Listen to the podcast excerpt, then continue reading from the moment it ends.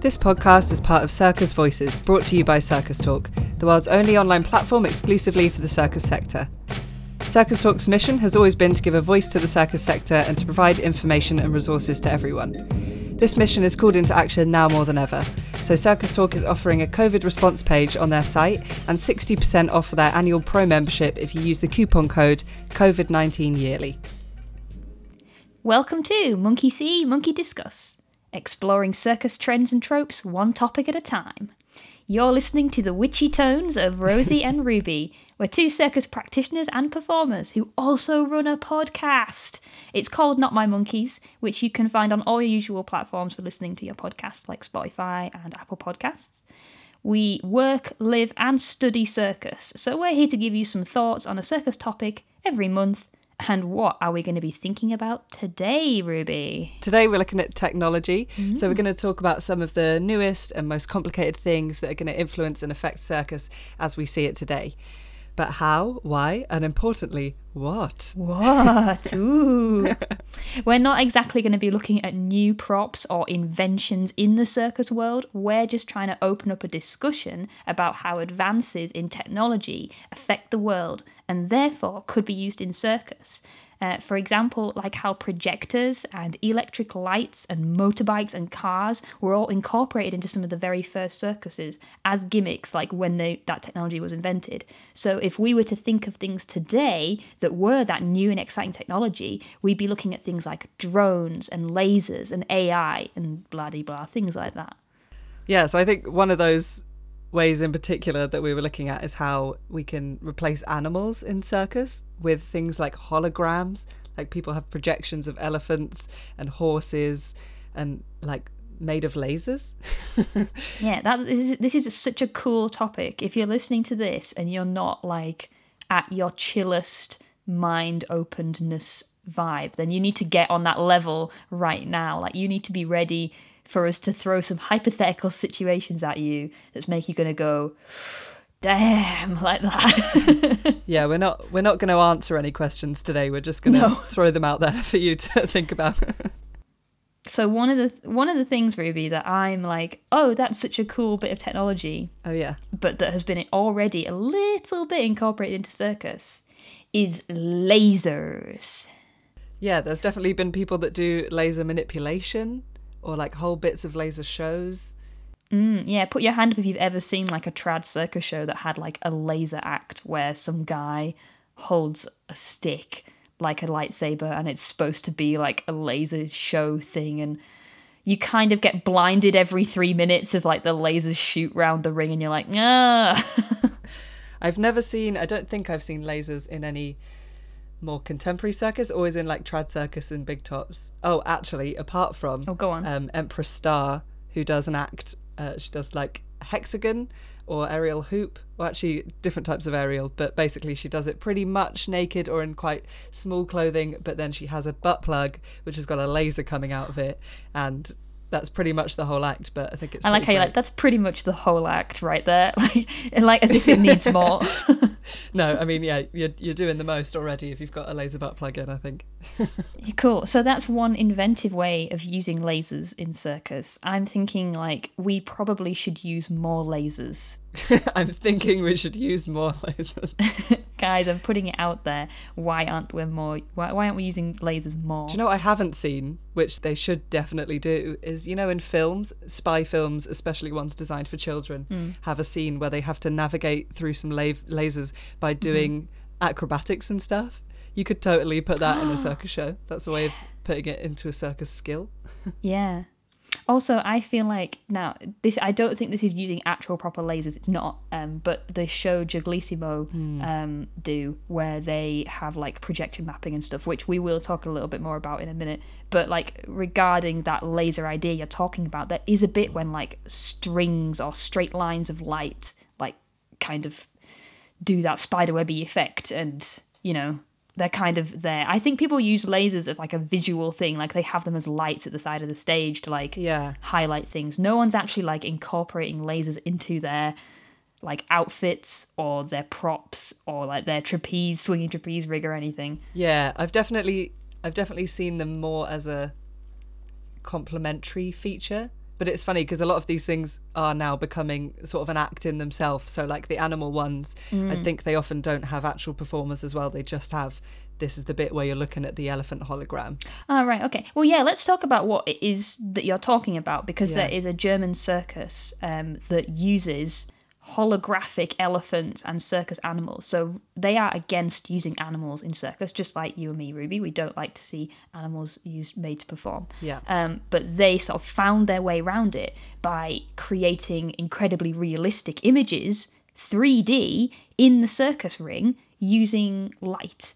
So is that like if if we can do that and it becomes believable and it's of a high enough quality, you then start to think how on earth are you going to be able to defend having real animals in the ring because a lot of people claim that one of the best things is just getting to see the animals like you know oh it's nice to see elephants and have their presence or it's nice to see a zebra or a tiger Yeah. and as soon as you offer them a hologram that is of high enough quality then you're like well there you go you've just seen it like everything else that you stand for has kind of fallen through a little bit so Yeah. And the, the thing is, as well, that with Trad Circus, often hmm. a big part of the way that they market things and the way that they like develop is to be the circus with the new thing, with the new technology, the new like big gimmick that's going to draw people in. right yeah exactly And actually, that's a way to do that. That's a way to get people to come because they want to see. They've never seen a hologram of a. Is hologram definitely the right word? Yeah. Hmm. So the Soleil have used holograms and stuff to do things, and now this company has just used it like to eliminate the need for real animals. And it must be like I know it's a bigger payoff at first, like you must have to pay a lot for those like that design, but in the end it must end up being quite a bit cheaper than to like keep and feed and look after like a herd of elephants. Yeah, I mean, come on. for sure. So much cleaner as well. and they don't smell. another cool way that people are using or talking about using technology for circus is VR. Virtual reality. So I don't know how much it's actually been put into practice yet, but I definitely have heard conversations with people talking about the idea of being able to put on the VR and then that means that you can actually kind of experience the circus firsthand. So you could be walking on the tight wire or you can hmm. see it from the perspective of the juggler, which I thought was really cool. if you want to feel see what it feels like to keep like yeah seven clubs in the air stand right between the hands of the juggler who's doing it and look up and you'll see how fast everything's moving and like it's kind of a really interesting like learning perspective of circus as well so that's pretty cool Yeah, and it means you get to experience something that you wouldn't necessarily get to otherwise, which is pretty cool. exactly and vr is is not going anywhere like um, VR is becoming more and more popular, and more and more tech companies are like putting money into it. It's a lot of people like dismissed it at first, but I think you know enough big industries, and when I'm talking in media about big industries, I mean the gaming industry and the porn industry. They're the two big industries. If they back something, like it's getting made. like there's no there's no way out of it. Yeah. It's um interesting that thing of um, VR enabling people to like have an experience that they wouldn't necessarily get to otherwise. We when we were doing some research and I was looking at robots and things, there was a robot in Japan um, where someone who um, had really limited mobility was able to get a job in a restaurant where basically they could control a robot from their house. Um, which was really cool. I mean, I guess it's quite capitalist of like you need to be earning and getting a job, but mostly it seemed like it was quite wholesome. No, but it, it's letting them experience part of life that they would be physically limited in. Yeah, and it, it meant that they were getting all this personal interaction with people and getting to have conversations and be out and about in the world, um, which yeah is That's pretty amazing. that's really cool. So, just a reminder this podcast is brought to you by Circus Talk. During this pandemic, Circus Talk has unleashed a new feature. So, in their events section, um, they're helping artists and companies get paid for their work. So, whether you're running classes, putting on a show, or a live stream, you can basically sign up whether you have a basic or a free membership, and you can sell your tickets or you can collect pay what you can donations. And it's via PayPal ticketing. So they help to promote those shows and classes for you on social media. It's a great tool to expand your audience beyond your own personal network and social media followers.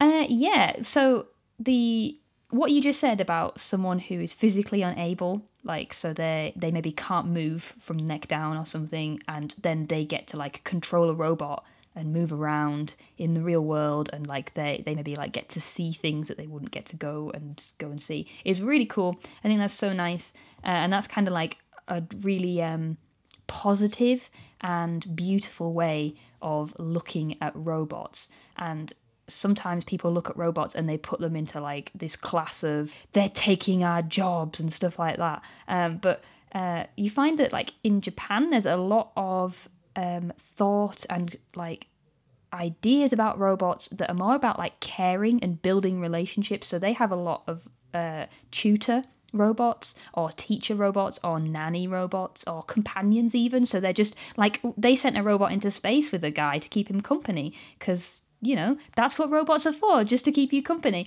and it's a really that's sweet. it is so sweet and i really like the idea that they have that they in particular uh, have taken that kind of stance on robots because it actually comes from an element of Japanese religion. So if you think about the Shinto teachings, which say that man-made objects can contain spirits and like have what we would deem as like a soul, if you will, um, does that mean that like robots, because they're objects, they could technically have a little human soul inside them, and that just suddenly gives them like I don't know, so much more presence and people kind of want them more in their communities. And I think that just has given a new angle on thinking about robots. I really like that. Yeah, that's interesting. And we were talking about yeah, if you made a circus entirely out of robots, when does it stop being circus? And I suppose maybe in Japan more so than maybe here, people would be like, well, yeah, that's that's still performers with a soul Yeah. and I don't know enough about um, how it's represented in that religion and how it is, um, how far it goes in a way. Like, if the man made object can be operated, does that mean that the soul can operate it? Or is it still technically on like a kind of automated response like a robot i'm really not sure but it does just give you a bit i think it's interesting because it gives people an insight as to why maybe robots are a little bit more popular over there and why they also like fund it and have a lot more robots. They have like policeman robots and things like that. So you know they're very into like robots being a big part of the community and helping rather than just being like an arm that puts a door on a car or you know or flies a military drone or Yeah. has a gun attached to it you know? It's interesting because I I definitely have a bit of a like um, anticipation around around that. Like the idea of like police robots sounds terrifying. Mm-hmm. I don't think like- we don't need to open that box right now about like police robots. Like No. we we can just we can keep that for another episode because I think that's like a whole other kettle of fish. Yeah. The robot that I did get really excited about when I saw Mm-hmm. is the Disney have these stunt robots Mm. and Disney definitely in- invest a lot in like the newest technology and they are amazing. They were showing them doing like backflips through the air and like stunt falls and moved Mm. like a human body and it swung on a thing and then it did like a flip in the air and it landed in a net and I was like, "Oh, you could totally have robots doing flying trapeze in doing a flying circus." trapeze, yeah. And another thing that Disney are really good at, uh, not just their stunt robots that they use in like filming or in their sh- big stunt shows and stuff, but they also are really good with their animatronics. And like for a long time, they have been uh, investing and building and always at the forefront of being like, when you come to our theme parks, you will see things you know, that obviously aren't real because they have dragons and caves and talking animals and stuff, but that move and look so real that it becomes very believable. Uh, and that's that's their whole thing. They want people to feel like they've entered a magical kingdom. So if they can create an elephant that walks and moves and looks just like Dumbo as if he's stepped right out of a cartoon like straight onto the street, what does that mean for circus? Like, can we, could we just have no limits? Could we have animatronics Yeah. doing things for us in circus, uh, performing alongside us? Could we get clowns that can do crazy, crazy funny things that the human body can't do or couldn't do repetitively and stuff like that? And would it, but would it be funny? Would it be funny if it's not a human? That's interesting. Yeah, that's true. I think I have, I definitely have this hesitation around. Um, you don't like robots. I think that's coming across really clear in this episode. I don't know if I do. Yeah, but one one way that I am really excited about the idea of technology being used in live performance is in relation to accessibility. Mm-hmm. So there's loads of really cool ways that you can use all this new technology to like convert say light into sound or sound into light so that if you are deaf or if you're blind that, that you can still experience that element of a show without it having to be like um simplified down into a way that then means you're losing the art so like Mm. if you could have the sound made into a like lightscape of like projections or lasers or something you know flowing like the music then that is way more interesting than someone having to read a caption that says like um, melancholic music plays now Yeah, And- absolutely. yeah like they've recently um, got these at the national theatre have recently got these glasses um, which are smart captioning so they will live caption the play Wow. along the bottom of the screen which is super cool Yeah, so imagine doing that for circus as well. Yeah. Like it just and anywhere you look in the ring, you get the captions of what's going on Mm. and a greater sense of like yeah, the mood that that the act is trying to get across. Yeah. that's so clever. And I think the thing with a lot of accessibility features is that people see them as for one specific group of people um, and allowing access to people that can't maybe get it in um, the most common way. But actually, by like adding all these different elements, you can like make something a lot richer. And like if everyone gets all of like you can experience something in so many different ways and to be able to choose that, yeah, I just think is really cool. Yeah, no, that that makes a lot of sense. Like how you were describing um, your example of the man who um, can't move and ho- and he has a robot that works in a restaurant for him, and so he gets to interact with people. Y- You could therefore have that exact same thing in circus. You could have someone who desperately wants to be a performer and can think of all the tricks and the routines and and yeah, the music and the costume. They could they can do all that part, um, but they can't actually step into a ring and perform it you could give them some kind of VR robot thing Yeah. and then they could perform it. And I don't know what, like, obviously the moral implications of all this are really, really grey because it's like, oh, you're just trying to give someone worth only if they're actively doing something. Um, but then the other side is that well, people like to do things and it'd be really nice to give people the opportunity. Uh, you know, it's tricky. I'm not going to pick it apart.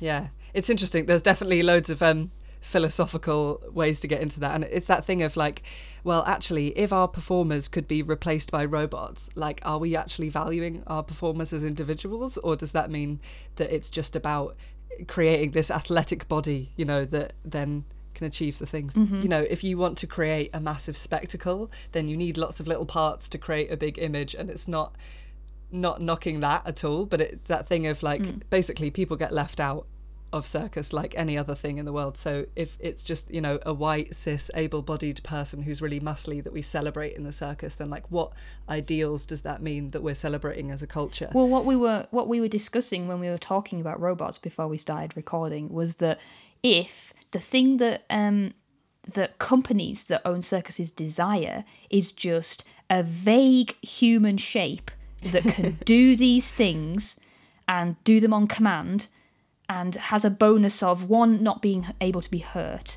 and Yeah. two being able like you don't have to pay them and also you know they they, they have less needs then the next logical step for what circus must desire and must want is is a robot. They're looking for mm. robots because the things that they want are what robots can give us. But then if you have a circus with only robots in is it even circus anymore? Is it Basically, the robots are taking our jobs. The robots are taking our jobs. And it's we thought that we thought that meant office jobs. We thought that meant whatever banking and industry but it turns out it also means circus. No one is safe. And let's think about this guys. I'm gonna i'm gonna scare you now okay? So if we're looking at having a circus that is full of robots i'm gonna tell you all what robots can do right now. Robots can paint they can dance they can do crazy backflips like they can do all kinds of acrobatics. They outdo us now. They can juggle we've seen robots that can juggle they can Yeah. juggle as well. So we so you've got all the little boxes ticked. And Ruby, you just said that you'd seen some that basically do swinging trapeze for these stunts. You can fire them out of cannons. You can make them go along a little tightrope. I've seen little wheels go along tightropes. They don't get hurt. And also sometimes, if you've ever seen like a YouTube video of them testing robots, they're hilarious. so you've got your clowning covered. Imagine a funny little three-legged robot like totaling along and then like slipping on a banana peel. It's so funny. We just put some googly eyes on them and we're set. like, That feels so dystopian and like it's basically like Romans having people in an arena and we're just like, watch the robots. Oh god, that's like Robot Wars. It already exists. yeah, Robot it is Wars. like Robot Wars. I think it's interesting. I think the stuff that I really engaged with when doing this research is when the technology was being used alongside a person. So, like someone juggling with a robot, when you've got a butt plug laser. so you like it when humans and, and technology work together. Yeah. Mm-hmm. Mm-hmm. because then yeah, I don't know, like it's that that that's is the stuff that I engaged with. Like ultimately watching a laser show or a drone show, you know, that's the thing, they have drone races, all of that stuff. Like I know that it's impressive, but ultimately I just don't really engage with it very much. And I Yeah, just don't care really. Like, oh, okay, great, a machine doing a job. but whether if someone was like doing club passing with a drone, great. Or like clowning with a little assistant. Oh yeah, it's yeah, that's true. It suddenly becomes like a next level, doesn't it? Like yeah, if there was a, cl- a normal human clown and then a little robot clown as their like sidekick, double the fun and double the laughter. What a great gimmick! Oh, and actually, super good at the moment because we were talking about how actually, because of the pandemic, social um, circuses are struggling to work out how they can reopen. And one thing in particular that they're thinking about is that uh, everyone's just going to have to do solo acts, and we don't really want that. But actually, if you're doing a duet with a robot, you're not Yeah. going to get it. And robots aren't even allowed to wash their hands because they would short circuit, which is so. Yeah. know. So basically, robot collabs. That's what we need. Robot collab. Robot collabs is what we're preaching right now, and That's our hot take. I really hope that some people that are listening go, "Whoa, yeah, why haven't I? Why haven't someone done this? Why isn't there are juggling robots out there? There's loads of them. I've seen them in real life, and like there's all kinds of different Yeah. kinds of them as well. So why is no one like juggling with a robot on stage? It'd be so freaking cool. I can't wait. Yeah. This is the future. It's a great hot take. Thanks, Ruby.